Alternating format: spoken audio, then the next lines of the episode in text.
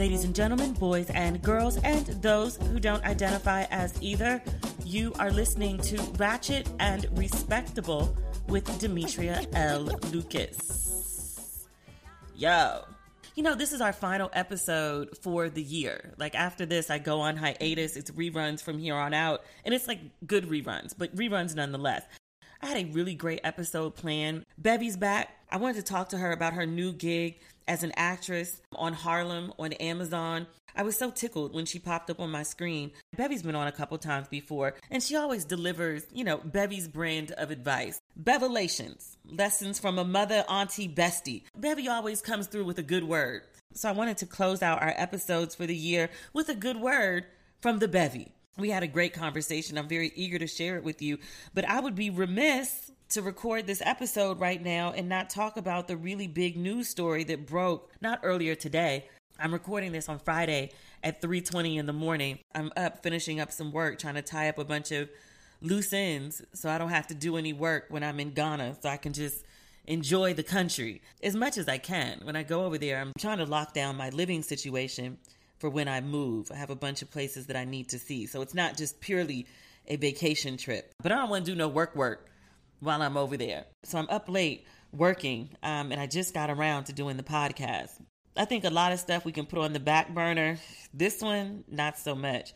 I feel like this is all I've been talking about for like the last two weeks. Sex in the City, the new Sex in the City, quote and unquote, and just like that. I'm not calling it that. But I feel like ever since that show dropped last Thursday, it's just sort of consumed not my life, but at least my podcast.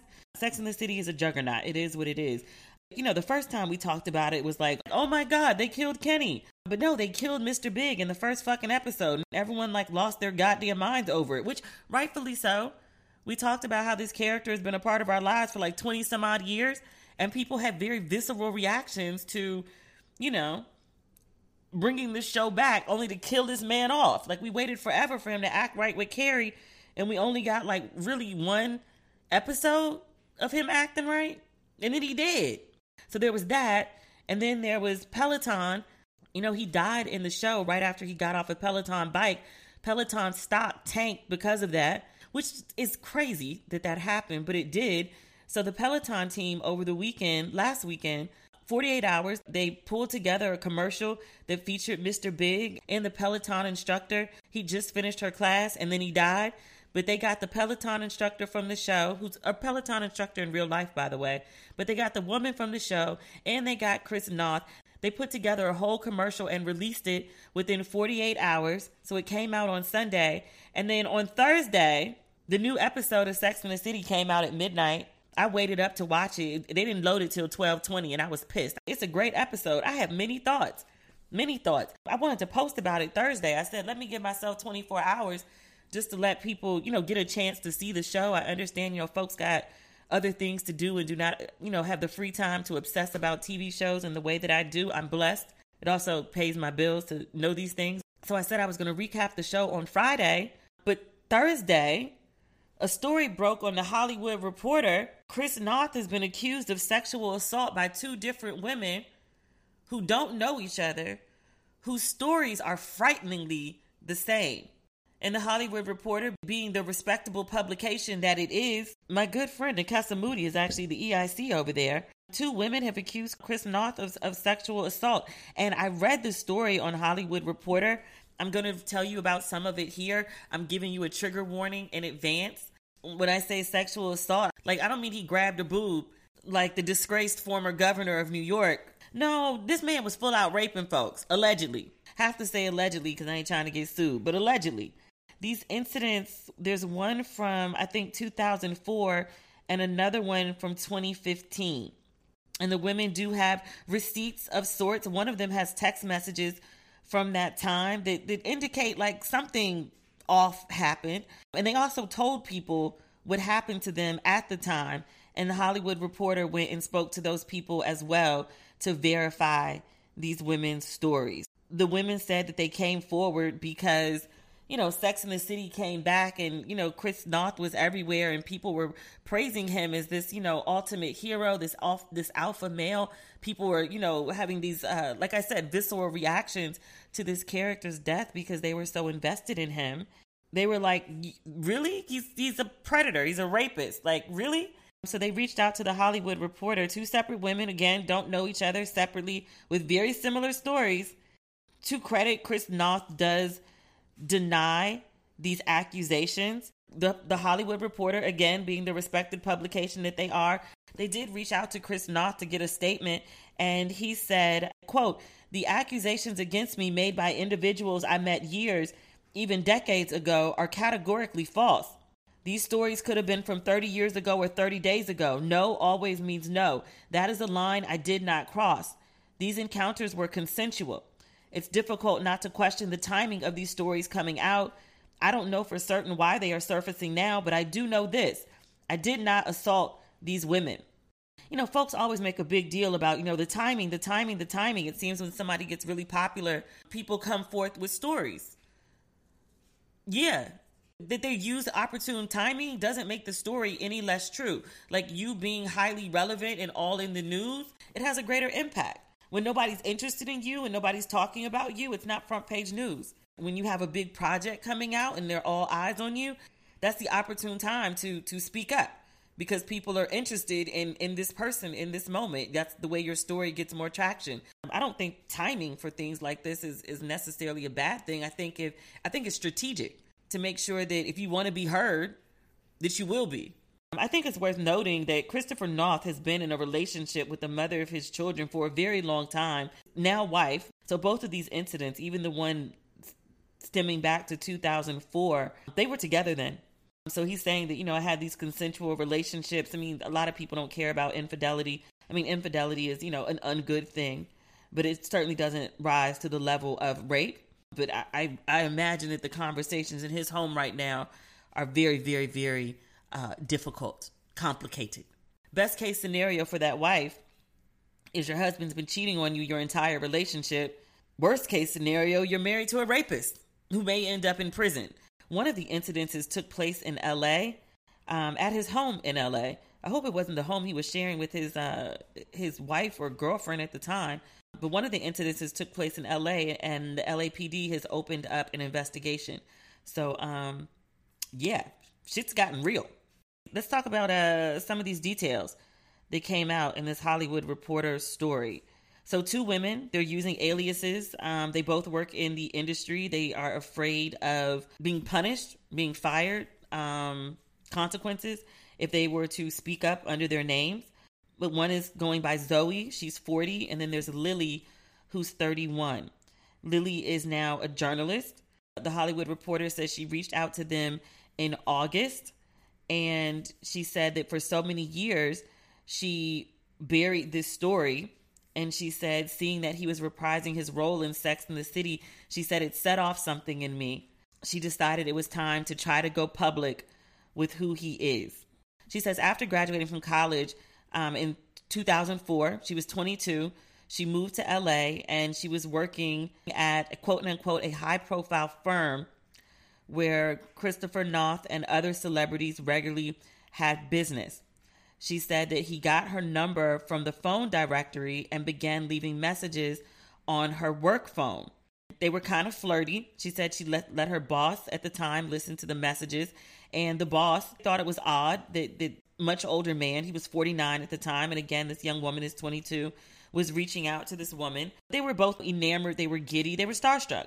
Zoe says Chris Noth, he invited her to come to the pool at a building in West Hollywood where he had an apartment. She said she had a friend who also lived there or in that building. She and a friend who was in town visiting her, they went to the pool to meet him. The friend has confirmed this meeting.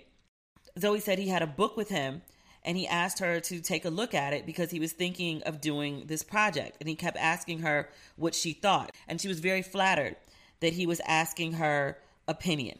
She says he had to take a phone call and he left the book and he told her to just bring it to his apartment later when he was done with his call. So afterwards, she said she went to the apartment. She left her friend down at the pool. She said he tried to kiss her she wasn't alarmed by that. She said she kissed him back and she said, Thank you.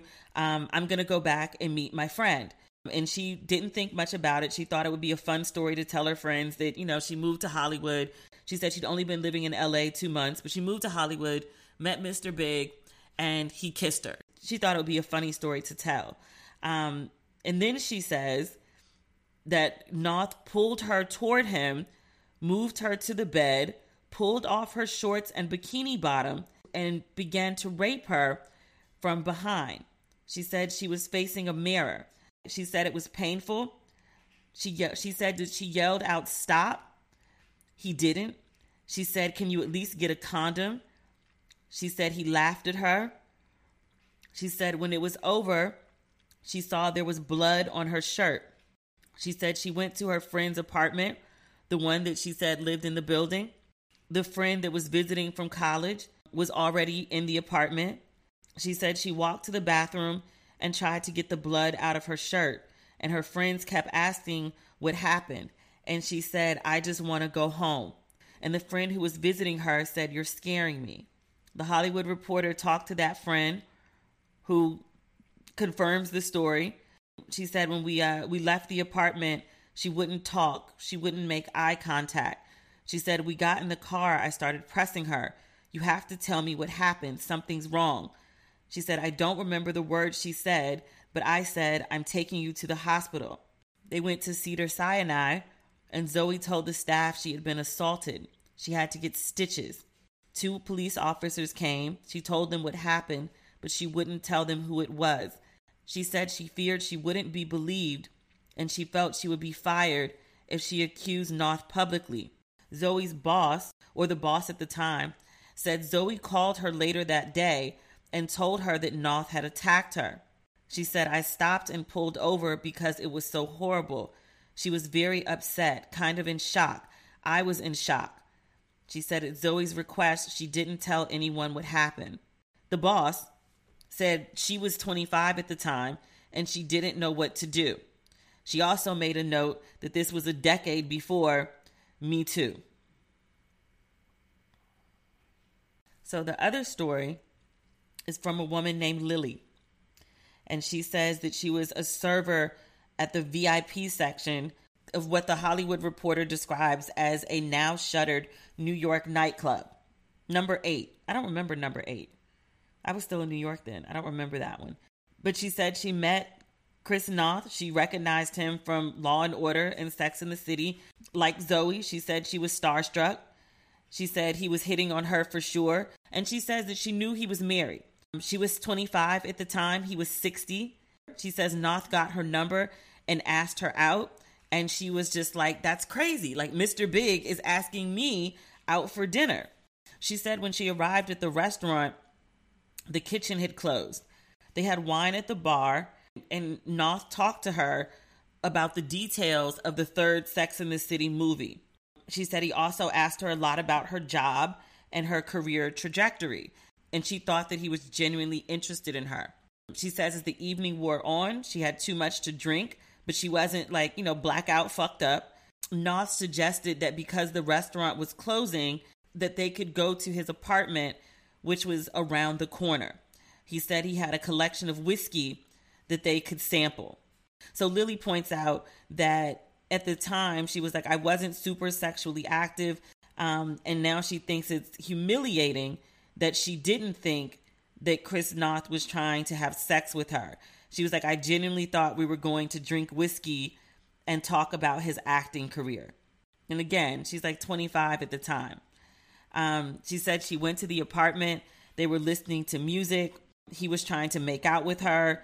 She was like, I entertained it a little bit, but she's like, he's older and he looked older. She says that she should have said no more firmly and left, but she didn't. And then she says, quote, the next thing I knew, he pulled down his pants and he was standing in front of me. Um, and he thrust his penis into her mouth.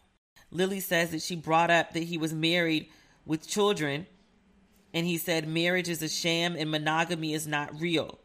And then she says again, quote, the next thing she knew, he was having sex with me from the back in a chair. We were in front of a mirror. I was kind of crying as it happened. When it was over, I went to the bathroom and put on my skirt. I was feeling awful, totally violated. She said she called an Uber. In the Uber, she called a friend. Hollywood Reporter spoke to the friend as well. The friend described her as hysterical. She says Lily told her that he had, quote, pretty forcibly had sex with her. Um, the friend suggested that they should call the police, and Lily said no. The next day, Noth left a voicemail on Lily's phone. He said, Hey, hope you didn't take anything wrong last night. We had fun. Just want to make sure you didn't take it the wrong way. The friend heard the voicemail and she said it very much seemed like I know I did something bad, but I'm trying to make it seem like it wasn't a big deal. Lily still has a text exchange from 2015 with Noth. In one of them, he messaged her, I have to ask you, did you enjoy our night last week? I thought it was a lot of fun, but I wasn't quite sure how you felt. He did ask in a, a follow up message if you do want to have a drink later, it doesn't have to be at my place, although I have the best whiskey. Come have a drink with me before I leave town. Since this story came out, um, there have been other people like all over Twitter talking about encounters with Chris Noth. There was a woman who was a promoter at a club that he owned, and she talked about like basically what a sleazeball he was at both at the club and then she was also an actress. She worked on a Law and Order episode and he was drunk while he was filming and he was just a complete dick then too. It was a kind of widely known thing that he was a sleazeball.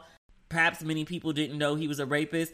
You know, these two women came forward in the Hollywood Reporter, and then now there are murmurings on Twitter, and then other people are this this other woman, at least this one other woman, made a series of Instagram slides about like her encounters with him.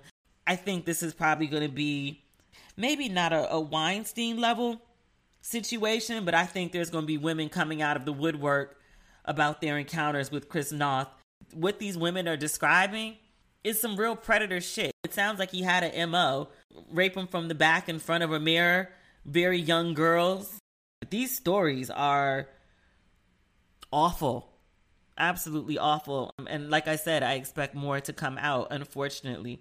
So we'll see, like over the next couple days. Unfortunately, I won't be able to speak with you about them um, on the podcast. Maybe I'll get a chance to, you know, do Instagram or Facebook updates while I'm traveling. I'm, that's not guaranteed. That's that's a maybe. That's a strong maybe. But yeah, like I, I feel awful for for these women.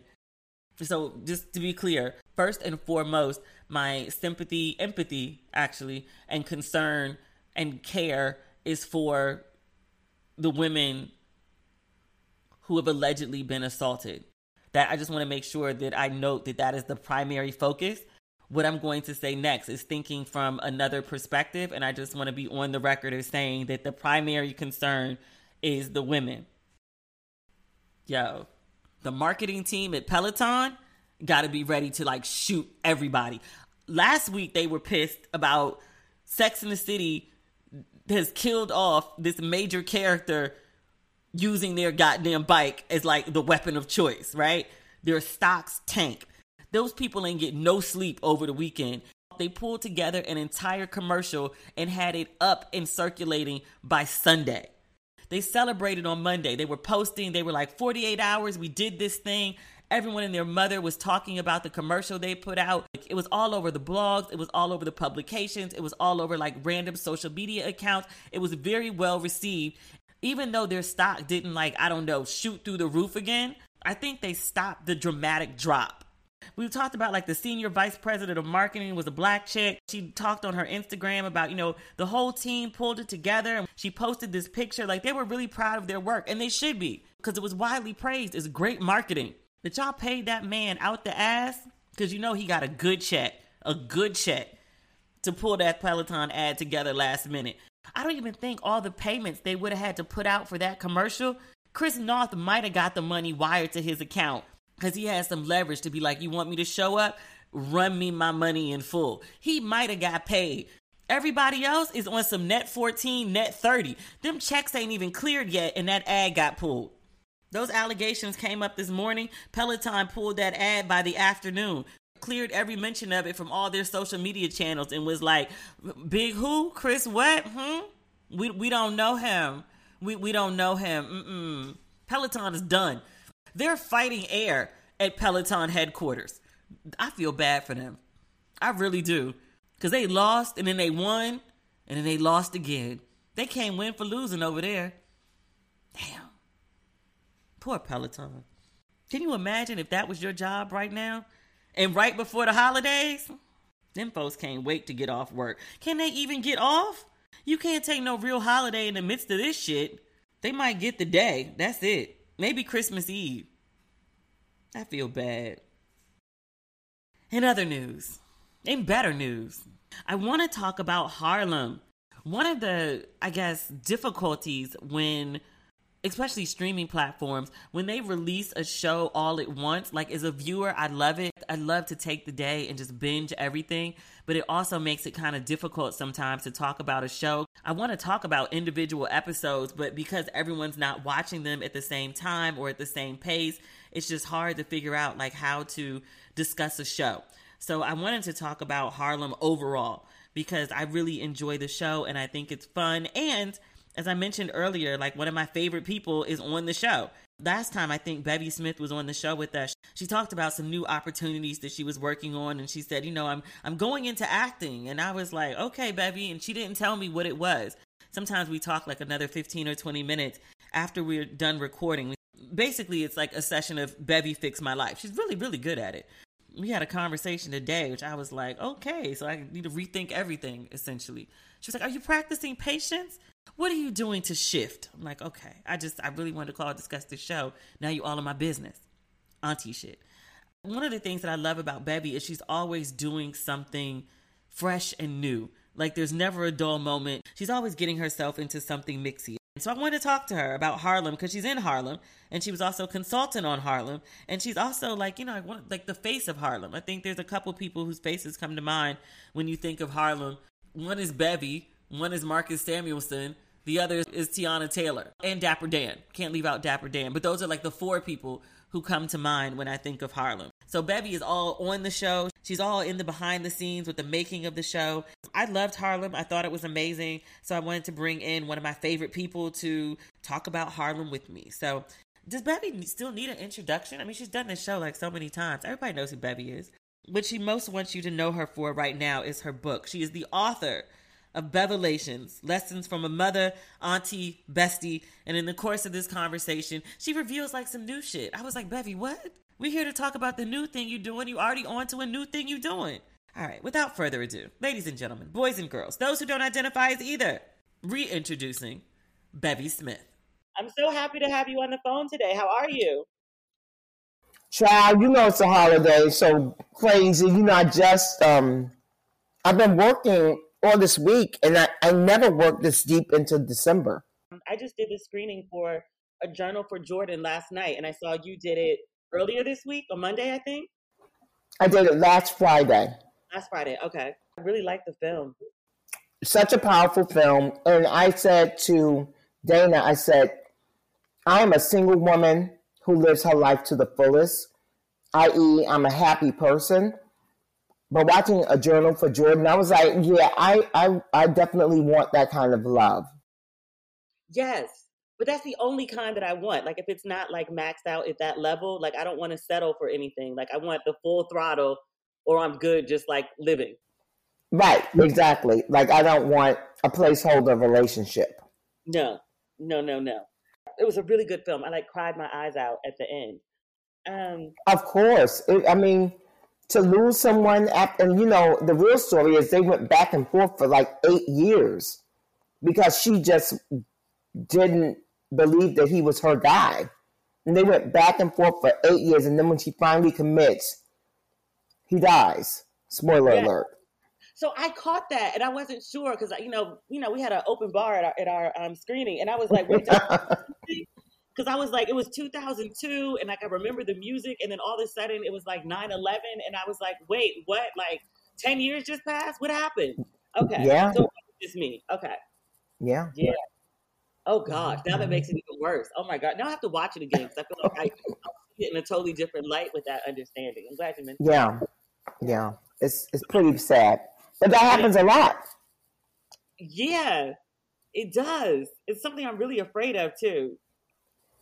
Well, don't be afraid. Just live your life with your heart being open. For me, I really have gotten into this mindset where I am going to enter my 55th year in 2022 with a very open heart, meaning that I'm not going to be guarded at all, come what may. Okay. I yeah. like this. I like mm-hmm. this. I like it very much. But the reason I wanted to get you on the phone today, which I'm super excited about, is I texted you on Thanksgiving because I was watching Harlem. I had the advanced copy of it. And you told me last time we spoke, and when I read your book, you talked about this new opportunity. You said you were going into acting, and you didn't tell me or the readers what exactly this project was. You just left it very open ended. It's like, I'm going to be an actress, and that's that. yeah. And then I'm watching Harlem, and I saw you were a consultant, and I was like, oh, okay, that makes sense. Like, you know, who knows Harlem better than Bevy? And then you pop up on screen, and I started screaming in my apartment. I was like, oh my God. and then I texted you with like all that excitement, like, oh my gosh, oh my gosh. So congratulations on that. Like, you're always into something, which I love about you. Thank you, thank you. That that's a part of. I've always been very open. Um, well, not always, but since I decided to change my life at the age of 38 and stop being a fashion executive, I've always let my professional life very open with an open spirit. Um, and so that's just another part of it. You know, I, I quit my job with the intention of being an actress. It, it was just the hosting thing came to me so easily um, and a lot of people directed me in that way as well. Like even the great acting coach Susan Batson, the first time I ever took, a, took an acting class, she said to me, You're a book, you're a movie, you're a story wait, waiting to be told. As you are, you can work. And I was like, I want to do August Wilson, I want to do Tennessee Williams, because to me, like, theater actors are the alpha and the omega, like they're the end all and be all. And she's like, but as you are, you can work. That's her voice. As you are, you can work. You can go out and get work as you are. And then I started getting work as I was. And so, and then you become successful at that. And it's like, well, this is pretty fucking good. I don't have to work a job. I get to do these things I really love because I really do love um, hosting shows and interviewing people and all of that. I love that. Um, but when Page Six TV ended in September 2019, I said, I'm not going to try out for another one of those kind of shows. I'm going to give myself the opportunity to see what's happening for me as an actress. As an actress. So, how did this role in Harlem come to be? Um, my friends Mimi Valdez and Pharrell Williams are um, EPs on the project. Um, and of course, Mimi was like, "Well, you are Harlem," and um, I went in for an audition. And the craziest thing is that I auditioned literally three days before the country shut down. So I must have auditioned on March 10th of 2020. So right before we under, right before we got the notice that oh yeah we're in the middle of a global pandemic, and I just and I wrote about it in the book, being scared to go, because I was afraid of failing, but I was also afraid of this new virus that no one really knew anything about. But I pushed myself and I went. And um, I felt like I didn't stink up the joint. I said that in the book. Well, I didn't stink up the joint. Um, and I and I said, you know, I don't know what's going to happen because I don't know if you remember this, Demetria, but there were a lot of shows that were greenlit that got canceled due to the pandemic. There were shows that were on the air that were supposed to come back for season two and three and what have you, that just didn't come back because of the pandemic. So I didn't know what was going to happen with the show. And, and um, when I auditioned for it, it wasn't even called Harlem. Um, and so I didn't think much of it. I was just glad I had the, the, the oomph, the gusto, the cojones to go out there and audition. And that's really where I left it. And I was minding my business, smoking a cigarette, eating a bonbon. I don't do either one of those things. but that's like my spirit animal. You know, I have on I have on marabou trimmed, you know, lingerie, and I'm sitting on my chaise lounge, luxuriating, eating bonbon, smoking a cigarette, and my phone call, my phone rings, and it's my manager, and he's like, you know, Amazon is looking for you. They want you for a role in this series. You already went in and auditioned. And I was like, wow. That's amazing. I, I don't know because I don't think people who don't work in TV understand how long it takes for a project to go from, I guess, inception to actually landing on your screen. Because um, if you're auditioning this for what 20 the beginning of 2020 yeah. before the pandemic like you know and we're just now getting it in like the fall of um, the winter really of 2021 yeah. So it's been a very yeah. long journey for this show. Yeah, and of course it was uh, it was slowed down due to the pandemic and everything because of course no one was shooting. You know, everyone had to stop shooting, um, and everyone had to reconfigure everything. Every you know, and so um, entertainment was no exception. I will say that I feel like entertainment and film and TV really did get back up on their feet sooner than most other kinds of um, um, entities, business entities. And that's probably because of all the money that they were leaving on the table. Because as you know, we all just sat home and binge watched everything. Tiger King would never have been a thing if not for the pandemic, which we saw now with the part two of Tiger King. Has anyone ever seen it? Does anyone talk about it? No. No one cares. We were all bored. We were sitting at home, bored out of our minds. Well, and also frightened. Yes, that part too. Yeah you need distraction with ridiculous. Yes. Mm-hmm.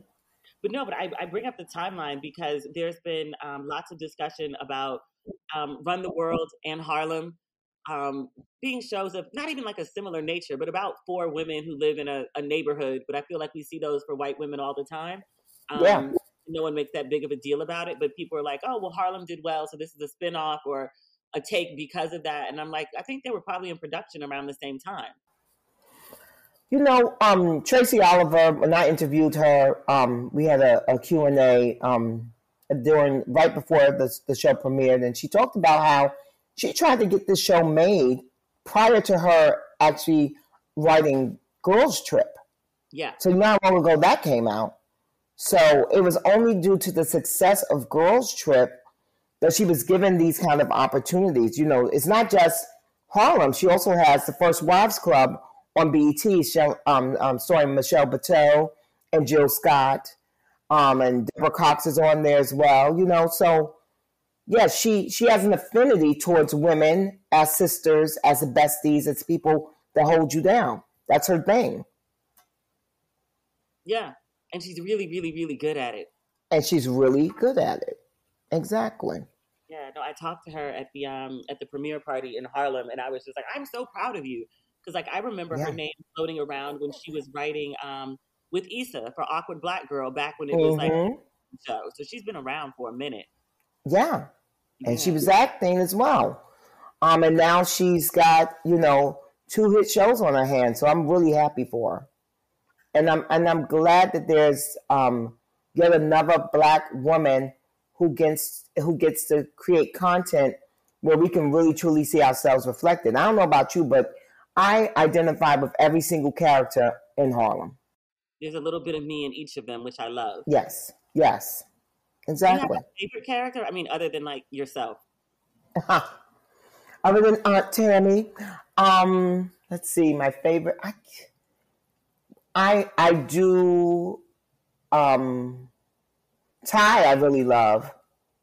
Yeah. Because I love the way she goes through the world kind of like bold and fearlessly. And she is also the one who gets things done. Like she is um, very driven. And so I relate to that because I'm a very driven person. Um, and then Quinn being the hopeless romantic, I think that that's where I connect with Quinn because I really am a hopeless romantic in that I listen to love songs and I'm like, yeah, need to feel like that. I don't I don't want to feel like the we ain't getting no younger. We might as well do this kind of love story, you know, or well, you know, like uh, why not? Let's give it a try. Um, so Quinn would never um, settle in romance, and neither would I. So I relate to her on that. Um, and then Camille, gosh, when haven't we been like, you know, kind of obsessed with um, yesterday, right? And chasing after the memory of something. We'll have to see about, you know, what happens in season two. Like, is Ian really worth what she's putting into him, the angst that she's going through? Is she smart to, like, you know, be kissing him when she has a perfectly divine man who absolutely adores her and gives her no drama. Yeah, I so, feel like there's just certain people where it's it's just something about them. Like it's just this like magnetic kind of chemistry. Mm, yeah. Like I hear the skepticism in your voice, baby. Yeah, because it doesn't mean it doesn't mean they're right for you. That could just be some kind of animal magnetism, you know, some kind of attraction in that way. That could be very base and basic. Um, and when you get to be a grown person, a grown ass woman, you do have to start learning how to discern between the two. Just because you are drawn to someone doesn't mean you need to be with that someone. Baby, don't say that. Well, I'm just saying, girl. own issues, baby. Damn it, don't say that, well, baby. But babe, babe, we've seen this happen time and again, play out in our lives and also play out in, you know, fictional characters. I mean, most recently, Big and Carrie. I'm sorry, she wasted a lot of years going back and forth with Big, only for him to die, you know, 10 years into the marriage. I mean, let, I'm just like. She let him die. she let him die. There was definitely room on the door. Exactly. oh, Yes, go ahead. Um, and then I was going to say, but Angie, I love Angie because she is the big, bold, blustery personality, but she is soft inside. And you know, for me, I always talk about how I had to shed my big bed from uptown persona because it was really getting in the way of life, the way I saw it, you know? And so I had to really let go of that um, persona. And so now even though I am outspoken and even though I am, I don't go with a lot of nonsense. I think people get that I am a human, and I think people get that I have feelings that can be hurt, and I I think people get that I am a sensitive spirit versus just like I'm not having it. What? I wish you would. Like that gets us nowhere. So Angie gives you that, but then you see her in those quiet moments in her performance. Shoniqua is so great at that. And you see her vulnerability and you see her hurt and you see her pain. And I think season two, hopefully, they'll be able to explore even more of that. Yeah. I think Angie's probably the most relatable to me for similar reasons. Like, you know, I'm a cancer, so I have my hard mm-hmm. shell. I'm like, nothing bothers me, and I have that tough exterior, but I'm pure mush inside. Like, if you really know me, yeah, exactly. Very hurt. I'm very sensitive. Um, so I'm like, oh, Angie, I just want to like hug her and protect her and put her in bubble wrap. I love her. Right. exactly. Exactly. And I'm glad that you connect with her too. You know, there have been so many um, kind of harsh criticisms criticisms of her. And I'm like, you people are not getting it. Are you watching the show? Because it's not a one note performance. Yeah. There's texture there. No, I feel like sometimes it's like a, a catch 22 with portrayals of black women because it's like, you know, if she's too soft, then she's a pushover. If she's too hard, then she's a strong black woman stereotype. It's like sometimes we even we acknowledge that stereotypes exist and then when we're watching art about black women, it's like all we can see is the stereotype. It's really weird how we do that sometimes. Yeah. Meanwhile, because everyone was criticizing Quinn for leaving her purse and everything, and or for going out to Long Island. I was like, I used to travel to Westchester for for penis, like, and I'm sure a lot of other people have. And I'm I've gone to Brooklyn before. You said penis. Brooklyn like it's the same distance as Westchester. You're like, I'm going to Westchester. Well, for me it is. Well, you know, for me it is because remember Harlem is so next door to the Bronx, and the Bronx is basically Westchester. It's like literally I could get to Yonkers, or you know, I could get to Yonkers in like forty minutes, and that's the same kind of kind of distance to Brooklyn. It's an hour if, and a half local train. I've done it. Yes. well, you know, I'm not taking the train. I'm not taking the train to travel for no penis. Have you never taken the train, baby? You've taken the train before. For penis? For penis? no. No. Not unless it was like the Metro North to go and see him in Westchester, which is not the subway. But yeah, no, just like me getting on a train to go to Brooklyn to see somebody, that's not going to happen. Oh, I was broke in the city, baby. I took the train. I took the train. And that's why he, he should have paid for it. I, we were both broke. I was in grad school. He was broke too. Yeah, he was. he was cute though. Okay, yeah, I, I, that's one thing I can't relate to because remember I'm a Harlem girl and you know us Harlem girls we're about our paper, so I'm like everybody can't be broke, or if everybody is broke, he's gonna have to come to me. I didn't know the ways of the world. I was 22. Yeah, girl. Okay. It was cute. It was romantic in retrospect. What I'm gonna tell you now is, do not take the Greyhound bus to Santa Monica to see somebody. Okay. Never. I have a car. My God, I've never taken the bus here. okay. But he should be paying for this point. But let me not get into that whole thing because it's a whole agree. other ball of wax. I agree. I didn't know my, my worth at 22. I have a whole different now. They got to put some effort into it. My 93 year old mother and my 89 year old aunt were like, "You girls make it too easy for men." I was like, "Well, I know who you're talking to because I don't. So take me out the equation." They're like, "Well, good." What is it like to have like I don't know, like the spotlight? I mean, it's not the first time, but the spotlight. I feel like everyone's paying attention to Harlem right now because of the show. There's like a heightened interest in it.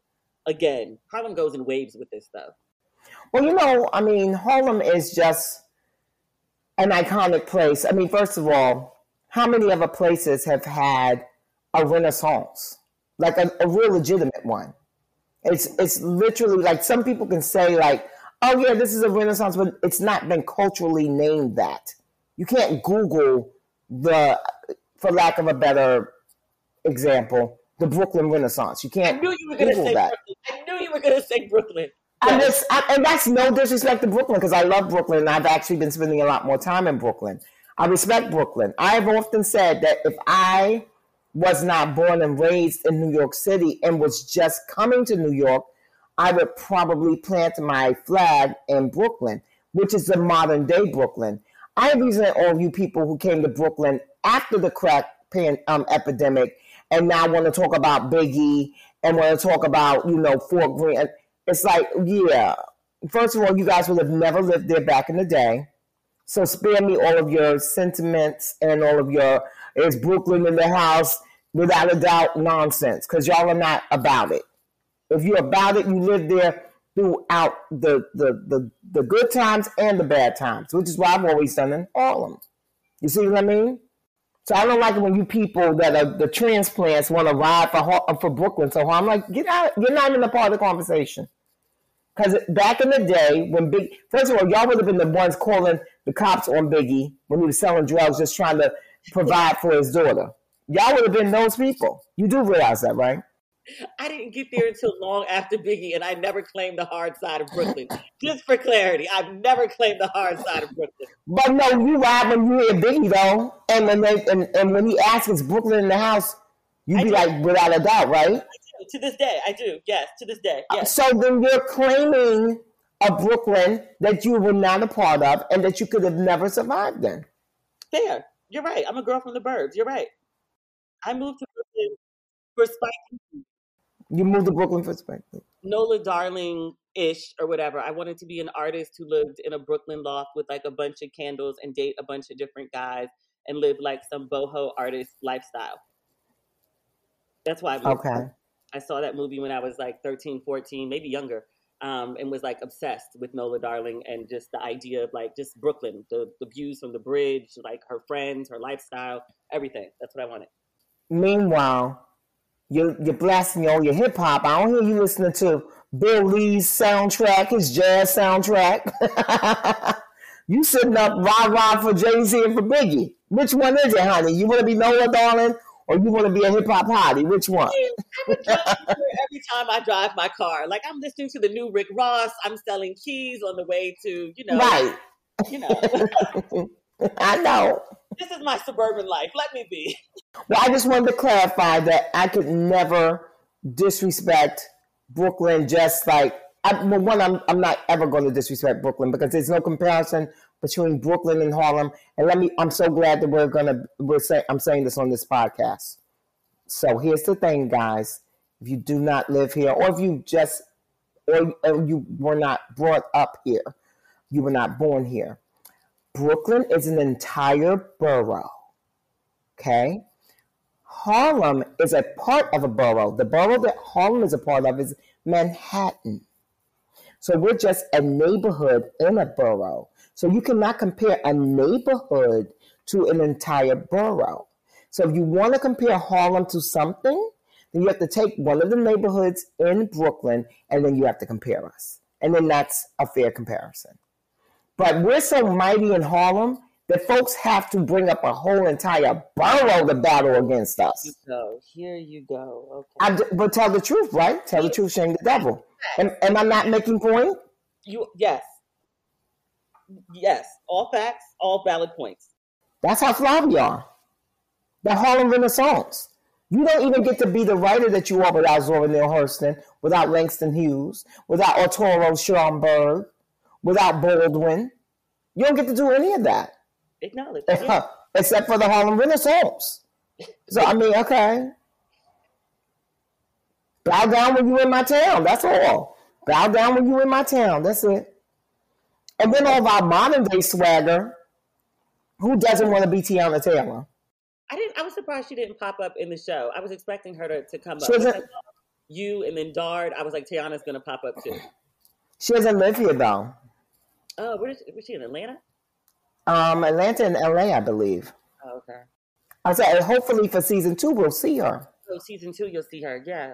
Hopefully. No, I'm saying hopefully. I don't know anything about season two, but I'm saying hopefully. I heard that there's writing for season two. There's a whole there's a whole script or scripts written for season two, is what I've heard. Talk to me about consulting on the show. Like, what did you what did you make sure they got right? What was important for you to showcase about Harlem? You know what? The writing was so good and solid that it was just really like little tiny flourishes and things like that. I just talked to them about my community and about my experiences of being a girl in the community. And then also, to, you know, now I'm an adult and it's so interesting that I'm raging against Ian um, in the show about being a gentrifier. And I am a bit of a gentrifier myself. Now, the reason why I can sleep with my why I can like you know fall asleep at night um, is because even though I live in a very gentrified building, I'm still very of the entire community. So I live in a little bit of an ivory tower, but I walk these streets and I do all of the things. I'm at the block parties. I'm at the, the you know the subway fish. You know um, I'm I'm at the things, the community things. Um, but certainly, if I was not making an effort to be a part of the community, I could be one of these people that just kind of live in the, the fancy condo building, get in, a, uh, in a, a car, a black car, and go to wherever the hell she's going, and just really only live, sleep in Harlem, but not do much of anything else. Which is the thing that I resent when people do that.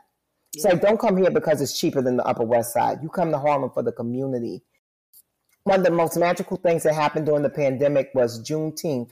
You know, during the pandemic was the first time that um, the government had ever really kind of um, officially recognized Juneteenth.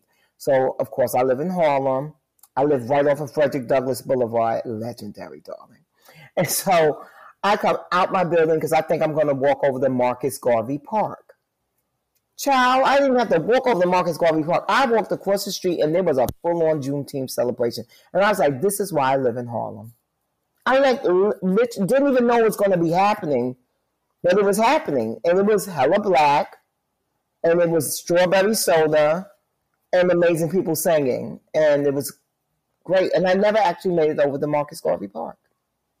So, you know, it's just like, it's Harlem is a vibe and it really is um, no matter where you go in the world people know it's a black enclave. So I, I felt like they did a good job at showing how black it is um, but also warning against the dangers of gentrification you know um, you know we do have to be very vigilant. Like that that poster that they had of um of the restaurant and that soha sign like that was something that i mentioned to them because um, a couple of years prior, there was a real estate company that moved to Harlem and they tried to create Soha. And they tried to make it a thing south of Harlem. And it was supposed to be that corridor like 116th down to 110th. and they were trying to make it a thing. And of course, the community rose up and was like, "So what you can't do is rename a, a historical community. It's like you can't come into New Orleans and rename Treme. Like, where they doing that at?" And we stopped it. So it's great that they like you know made sure people understood like these kind of things happen, but it's the community that can put a stop to it, and we continually do that. Because as you know, Demetria, you were out with me um, this summer, and for all the for all the white folks you saw, did not did Harlem not feel hella black to you? Hella black, very black. Very. When you were talking about it being like, you know, you walked outside for Juneteenth and it was a block party, I was like, I feel like that's any given Friday in Harlem. Right, right, exactly. I just went up there for drinks. You were like, we're going to promenade. And I was like, sure, okay, we're going to sit out. Um, and then like just everyone, everyone strolled by. Like people, I mean, I obviously don't live in New York anymore, but like every single person I knew that lived in Harlem strolled by in the course of like three or four hours. From dinner and cocktails to like bottles and cars pulling up. but that whole night was like when I wrote about it on my my social media, I was like that whole night was like a movie. Like all sorts of people, like editors, like the shoe editor from um, Sex in the City. We were talking about the shoes for the upcoming right. show. I was just like, wait, what? Just, yeah. Dark champagne showed us his abs, which, you know, right. my crush on Dark continues. Yeah. Right. No, but that's what it is. It's a real community. And that's that's the part that um, you know, I'm hoping that people get from just even seeing the way the girls interact. It is a community. And and we have um, and I actually have a whole crew of people who are not from Harlem but live in Harlem that are my friends too. So like and, it, and that's that puts a different spin on things. If you're not from Harlem and you live there and you love it, you may not. Maybe you didn't go to the ro- the rooftop, or maybe where you go and get your fried fish is different from where I go and get my fried fish. You know, it's like you just have different it's a not different taste level, but you have different experiences based on when you got to Harlem. And because Harlem is always changing and evolving, but the one kind of um, the one kind of cornerstone of Harlem is that it's a black community. It really is a black community. I mean, just the fact that our avenues are named after Malcolm X, and Adam Clayton Powell Jr. and you know Frederick Douglass and for Adam Clayton Powell Jr. and for Malcolm X, you can literally walk the same streets that they did in Harlem. You can go to Adam Clayton Powell Jr.'s church. That's Abyssinian, which is one of the most prominent churches in the country, black churches in the country. You know, Malcolm X's mosque on 116th Street still stands. Like that's powerful stuff. You know, when I talk about moving back to New York, I actually think about going to Harlem. Come on, girl. I'm not saying when. I don't know when. I'm just saying I have, I have, I have looked. I have looked at real estate in various. Come on, girl. And Harlem is one of them. Yeah, come on, because we got a community. It's, it's really, it's really popping, and you can live in your ivory tower and you can, you know, come down on the ground and then you get all your folks and all your juice and all your energy and then you go back up. Like, you know, okay, so again, not to just harp on the Brooklyn thing, but I don't know if there's a part of Brooklyn where you're living in the hood, but you can also live luxuriously in the hood, where it's like still like the energy. Well, you know, Harlem is odd in that there's a luxury building, but then there's a project right there. And like everyone kind of mixes and mingles versus I feel like in a lot of other places, because New York is like that, you know, right? Like the meatpacking district is, you know, that project that Whoopi Goldberg grew up in, right? Right across the street from the Maritime Hotel. But never show the two meet, right? The project folks don't go over to the Maritime Hotel for a cocktail and dinner. No, never. That would never happen. That would never happen. But in Harlem, that happens all the time. That's one of the reasons why I love um, Red Rooster and Marcus Samuelsson. Because at any given Friday or Saturday, you go up in that that dining room, and you're going to have you know the the the hood folks that are coming in for their nice cocktails and everything, and then you're going to have some European from somewhere that came because he's heard so much about it, and he's a big fan of Marcus because he, he remembers when he used to run Aquavit. But you have that, you have that cultural kind of blend, and I like that. And that's a, that's the New York I grew up in. Yes, that's the New York I miss. Actually, you hear the sirens in your background, and I'm like, oh, yeah, don't you hear that? Yes, it. honey. I. I actually, hear it again, but not enough. I actually, um, oh, let me let it go by. I actually usually close my um, terrace door when I'm doing these kind of things. And I was like, you know what? But we're doing something. We're going to be talking about Harlem. They should feel the energy of Harlem. Yes. Ugh. And yes, ambulances are a part of the energy of Harlem. It's part of the story. Let me ask you a final Mhm. question. If there's a season two, which I'm praying there's a season two, one of the reasons I keep talking about this show is I want everyone to watch it so it gets as many eyeballs as possible. So there is a season two. So I find out what happens next. What do you think is going to happen next in season two, especially for Camille and Ian? Oh, what I want to have happen? What do you want to have happen? Oh yeah, because I, I have no way of knowing what's going to happen with the storyline.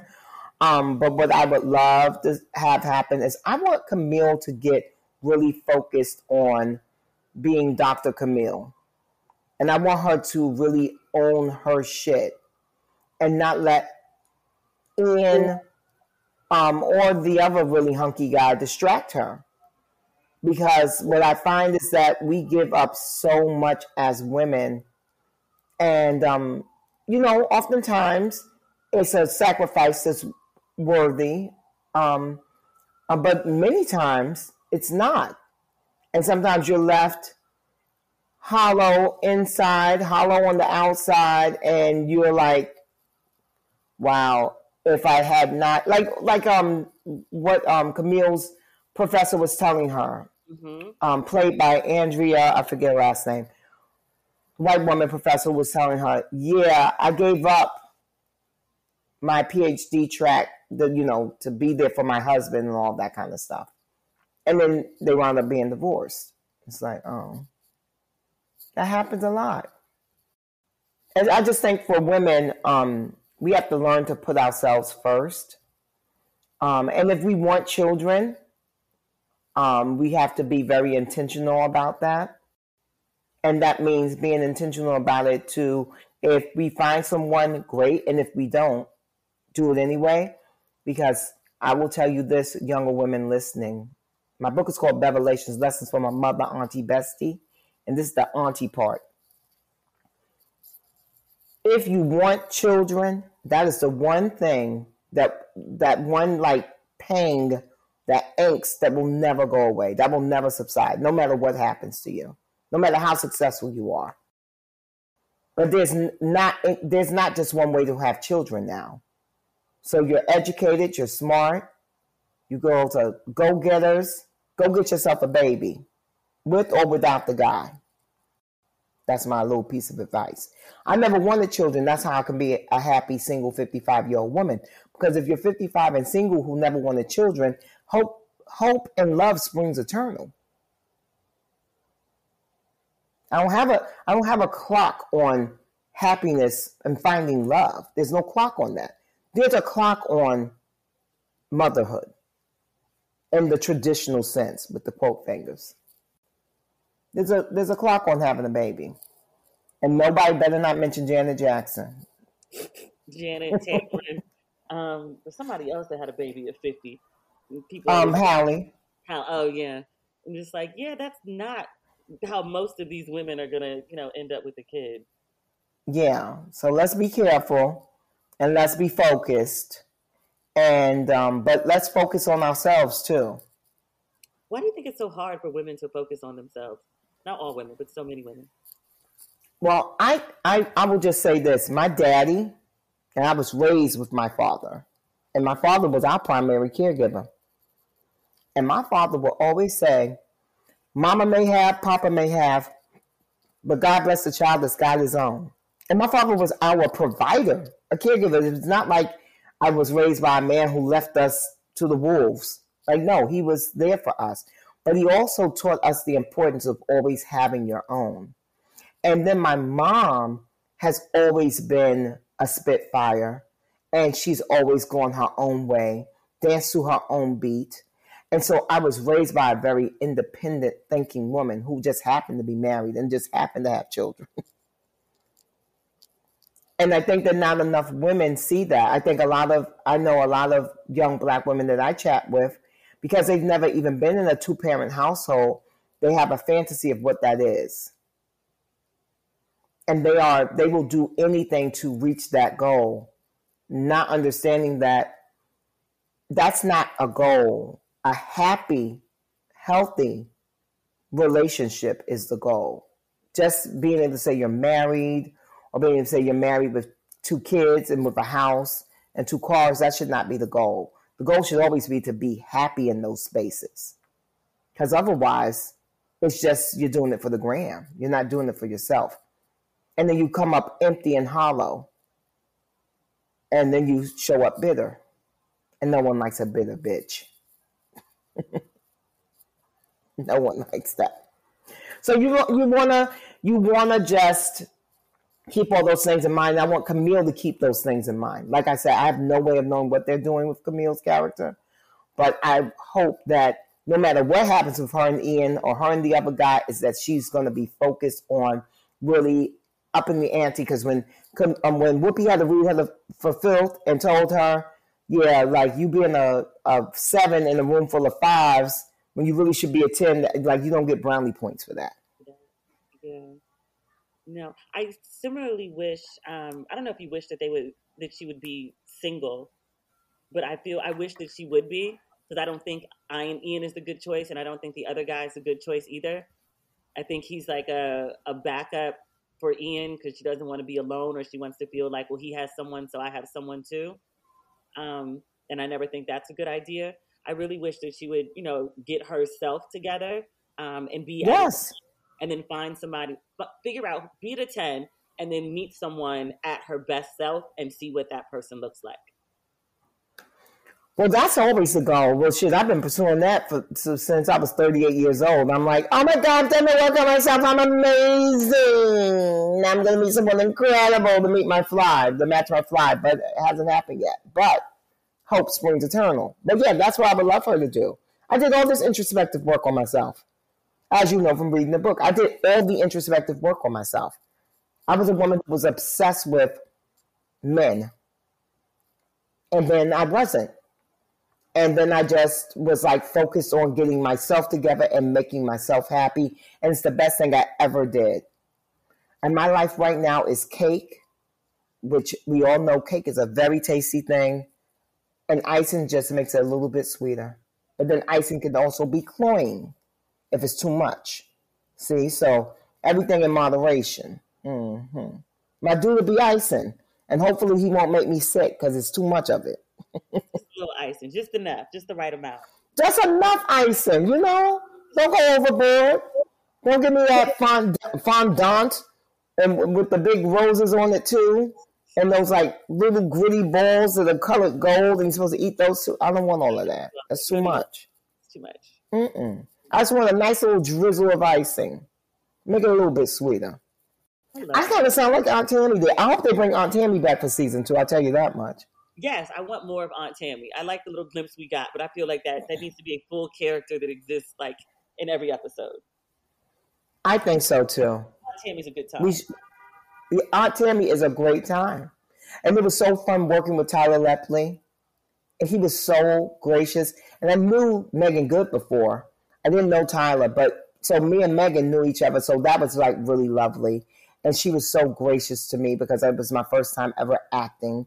And she was holding my hand and giving me notes on okay they're going to come over for coverage now and you should do this. I mean she was awesome. Um, and then tyler because we had to do a lot of what we did was improv. We had a script and then we just started going for it. The director let us play. And that's a lot of what you see So he was generous and kind and hot and sexy and all the things. Very hot, very sexy, all the time. He's gorgeous. He's gorgeous. And got the nerve to be real nice. So it's even better. That makes me happy. Yeah. But shout out to Tasha Smith, T-Saw. Tasha Smith School got me all ready for acting. I love that. Yes, you did say that. You told me that you went you went to school for like a really long time.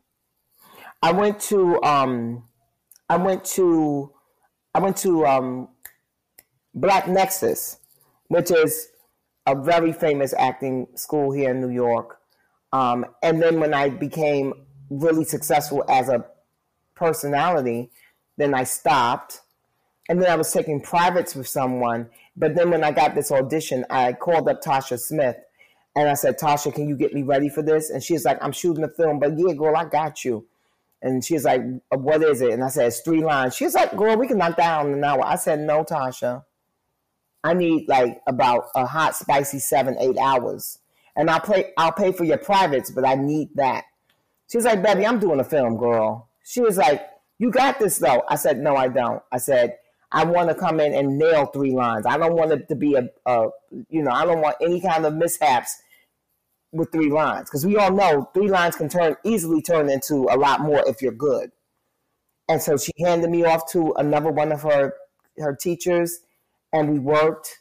And for three lines, we worked about seven hours. But we did all the introspective work, going into who Aunt Tammy was, what her motivation was, how she really felt about Ian, all these things. And sure enough, when I got on set, that's the reason why I was able to get that kind of, uh, you know, what people are saying. Oh, it felt so natural. I'm not even that kind of aunt. I'm not a bossy aunt. I'm not a nosy aunt. I don't talk to my kids like that. I'm very formal. I'm like the aunt that's like, I love you. Um, you're turning 18. Would you like to go to Paris or Costa Rica? I'm a very nice auntie. Yes. I would never talk to my kids the way Tammy did. Yes.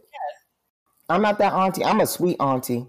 I because I didn't grow up with that kind of aunt either. Like that's not my family thing. So it's so funny because when my sister watched it, she was like, "I don't even think Aunt Tammy likes him." I was like, "Oh, well, maybe she doesn't." Maybe she doesn't. That happens. That does happen. Are there any other acting roles on the horizon? Is something we should be looking out for you? Not no, but I will tell you guys this, and this is a word that I want for all of your listeners to take in. When you do the work, sit back and let the universe take over. You do not have to do a whole bunch of backflips, overexertion. You don't have to.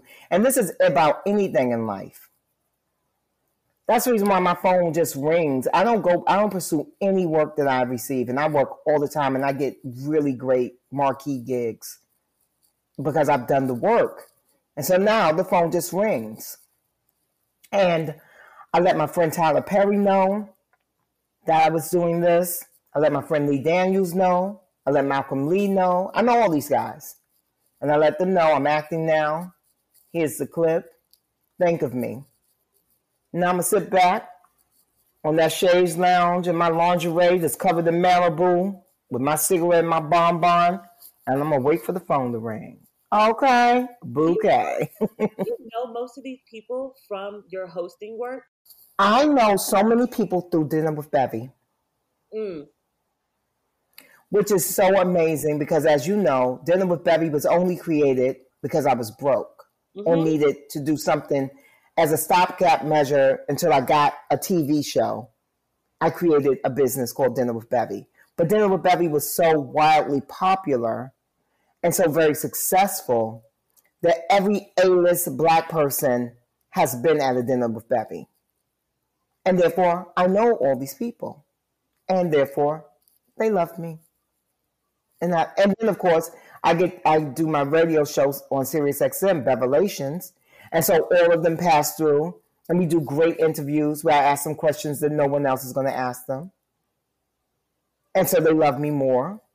And then it all just works together. But I just had Tyler Perry on, and um, I told him what I was doing, and I was like, before he left, I said, now, Tyler, make sure you can ask me or something. He said, I am. I said, soon?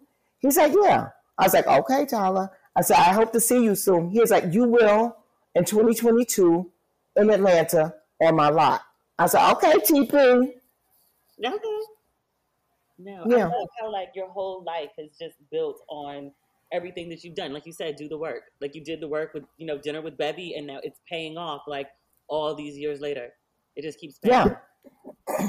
It paid off initially with money and with access, but it continued, and it, it's like an Easter egg. It's like, you know, it's just like one thing after another. It's like one of those little Russian dolls. You open it up, and then there's another one, and then there's another one. And so that's the thing I always want younger people to understand is that if you do the work, then you have a foundation. And from a foundation, you can build anything you want. So I didn't have to do, um, I didn't have to contort myself. I didn't, I don't have any of the gigs I've ever received have been given to me. I mean, I did have to audition for Harlem, but even being knowing about it came to me through relationships. Yeah. But you can't be predatory about it. You can't build relationships based on, oh, that person is fabulous and everything, and so now I'm going to be nice to them. Because when I met you, you were not the Demetria Lucas you are today. You were figuring it out. But I was always nice to you, right? I was an intern. I had no power and no job. Like I was volunteering to show up. But I was nice to you, right? You were. You were very nice to me. And now look at you, fancy as fuck. so if I'd been an asshole to you back then, you would not be willing, I'm sure you wouldn't be willing to uh, help me and to support me and do all these things, right? No. No. Because they were Yeah. who were not very nice, and I don't support them, and I don't help them. Yeah. yeah. See? And now they need a little Demetria Lucas, honey. But they wasted your, their power. You tell them don't waste your pretty, but don't waste your power either.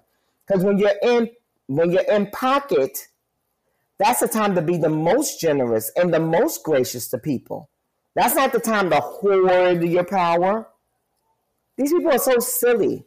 That's why I can't stand older women that look at younger women as competition. If you don't get out of here with that, if I looked at Gia Peppers and and um what's my other baby's name? Um Scottie Beam and Danielle. Yeah. That whole the, the whole crew you just named, Danielle too, Scottie, Gia, Yeah. Sylvia, Danielle, that all of them. They're fly and fabulous. And they do the damn thing. And guess what? I don't want the jobs that they get because I should not, not that they're not good jobs, but I should have moved on from that. What, what am I holding on to? If you don't get your old ass up and go and move into another realm, you see what I mean? You know what? Some of the best advice you ever gave me, and it was about um? It was it was about dating. It was about being a certain age, like over twenty five, I think, in the club. And you, yes. you started going to the club, like you know, 17, 18, 16, whatever. People have seen you. Like you're you're not new anymore. Yes. You, need to go to a place where you're new. So you were like, get out the club, and you need to go to um some hosted dinners, some sit down dinners, Yes. Yes. fundraisers where you're the fresh face in the room. And I was like, that's great advice. That makes sense. And I did just Yeah. that. Yeah, you don't want to be the the twenty, which is not even an old age. You want to be twenty seven in the club, but you've been there for like ten years, and so by virtue of just time, you're old hat. And so, yeah, everyone still loves you. Everyone still wants to give you drinks. Everyone still get let you in for free. You don't have to wait online. But also, you're being passed over for the newer model. Why not go someplace where you can be discovered? That's why I always tell the folks, I love going into rooms where no one knows who I am. Please don't know who I am. Say, who are you and what do you do? Oh, let me give a ch- let me give you a chance to introduce myself. honey. Let you meet me. You know what I mean? Like, yeah, I love that. I don't want to go. I don't rest on my laurels. That's my. I should have put that as one of the revelations in the book. I don't rest on my laurels. I just don't. I refuse. If I'm really good at something and I've really mastered it and I've I've had a lot of success at it, oh, it's time for me to move on. Which is why I did not go out for another hosting job. Which is why I do not want Wendy Williams' job. Which I want to say that on the record because so many people are like on the computer. Beverly's angling for Wendy Williams' job. I am not. That is Wendy Williams' job. You don't want I'm on a Bevy show. not not I, like I, Wendy Williams I'm show, late. like a talk show. Yeah, A late night one. Mm, you need late night. You could be full. I want late, a full throttle. I want it on a streamer. You know, but in the meantime, in between time, I'm way more focused on doing this acting thing. And also, oh, tomorrow, when you're watching Swan Song starring Mahershala Ali and Naomie Harris, when you watch the end of the, the movie and you watch the credits, they will they will say art consultant Bevy Smith. I was an art consultant on Swan Song. You just being a little bit of everything, baby. Listen, huh? I'm going to make sure that when I close my eyes, it won't be um, on my tombstone. She didn't try everything she wanted. I'm going to try it all, baby. Ride it till the wheels. I'm fall to the wheels fall off. I'm looking at Norman Lear at 99. I'm looking at Cicely Tyson, who I interviewed her two days before she died. She put out her book on a Tuesday, died on a Thursday. Come on now. That's the way you do it. 94 years old. She worked until the bitter end, but worked on the things that she was passionate about, that she loved. That's how who I'm gonna be. Well, thank you, baby. You're always amazing. Thank you. This is probably my I love favorite you. of ours. Isn't Bevy the greatest? I love Bevy. She makes me so happy. When we finished that call, we literally had a 15 minute conversation about my plans for Ghana. And so I was like, oh yeah, I'm planning to do this and this and this. And like I had a, I have a whole plan. Like, you know, I'm going to move to another continent and this is my plan. And Bevy was like, mm, why don't we do this, this, this, and this instead? And I was like, oh, I never thought about that. And she's like, yes, that's, that's much easier. That makes more sense, I think. And I'm like, I, yeah, it, it does. Yeah. I would tell you what it is, but I need to like figure out how to execute it first. And she was like, Yeah, so when you go to Ghana, you know, take some time to think about the things that I've said and we'll talk in the new year. I was like, You just give me like marching orders for my vacation? Indeed, she did. Indeed, she did. If you have not picked up Bevy's book, Bevelations Lessons from a Mother, Auntie, Bestie, please do. It's an amazing read. If you got some downtime over this holiday season, I hope that you're off. I hope that you're not reporting to the office every day. If you have some downtime, spend it wisely and pick up a copy of Bevy's book. But that's it. That's it for this episode. That's it for this week. That's it for this year. We won't speak again until 2022. So you have an amazing holiday season and an amazing new year. And if you've not picked up your merchandise for Ratchet and Respectable, especially your white and gold, I think the white and gold is really pretty for the new year. Like I'm obsessed with gold, just in general. That's why I keep putting gold on everything. Like I just I like gold. It is what it is. But yeah, if you have not picked up your merch yet, please do. The site is not sold out. Everybody always thinks my site sells out in like a couple days or in a couple hours. It has before, but like I actually got like the right amount of merch this time. And that's not everything, but it's everything I got for this year. So we'll talk again in 2022. Have an amazing holiday season. Happy New Year. Okay, bye.